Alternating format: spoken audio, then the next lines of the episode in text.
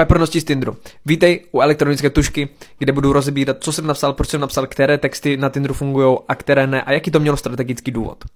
Holka mi napsala zprávu. Poslední pana mi řekla, že všechny holky jsou pipiny, když jsem s ním nechtěla jít na rande. Doufám, že nejsi stejného názoru. Ona teďka očekávala, že si budu kvalifikovat, že budu říkat, ne, ne, ne, nejsem stejného názoru. Uh, všechny holky nejsou pipiny. A já jsem napsal, jsem. Nemám čas na psaní, což je pravda, jsem obecně dost zaneprázdněný a nemám čas na to si psát něk- s někým dlouhé hodiny nebo nedej bože dny. A ona na to napsala, pozveš mě na rande, pak možná bude nějaká večeře, ale poprvé nejdu nikam nikomu domů. To znamená, ona se stavěla do té role, kdy ona diktuje tu konverzaci a určuje rámec té konverzace. A já jsem napsal, ty mi vaříš, protože ona předtím řekla, že když neuhodne moje znamení, takže mi uh, uvaří. A on napsal, no uvidíme.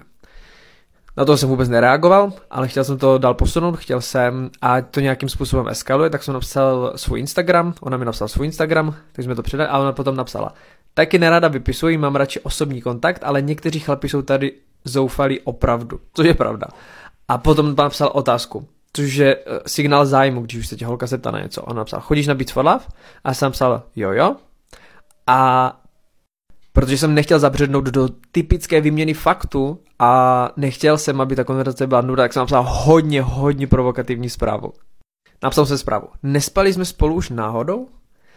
Ta zpráva měla za úkol vzbudit jednu emoci a to je to, že aby si mě ta holka zaškatulkovala ne jako nějakého kamaráda, s kterým bude chodit na festivaly, ale jako někoho, kdo prostě kolem sebe má ty holky a jako někdo, kdo není nudný a pokud je inteligentní, tak pochopila, že to je trošku humor. A ona napsala, VTF, co to je za dotaz? Preferuješ jednorazovky? Což byl ten úkol, mělo to vzbudit nějaké emoce v ní.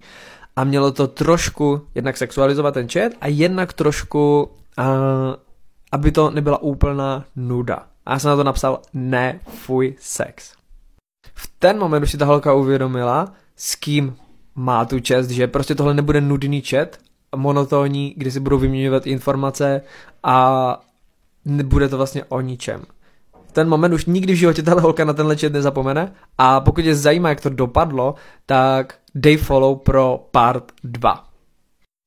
Jo a mimochodem dneska večer v 8 vysílám webinář, který je zdarma a kde budu ukazovat můj systém, jak přivádět holky do takzvaného randícího trichtýře a jak s nima efektivně randit, jak se seznamovat a jak si najít přítelkyni snu. Stačí napsat do vyhledavači streetgame.cz lomeno rande a získej své místo zdarma dnes na 8 hodin.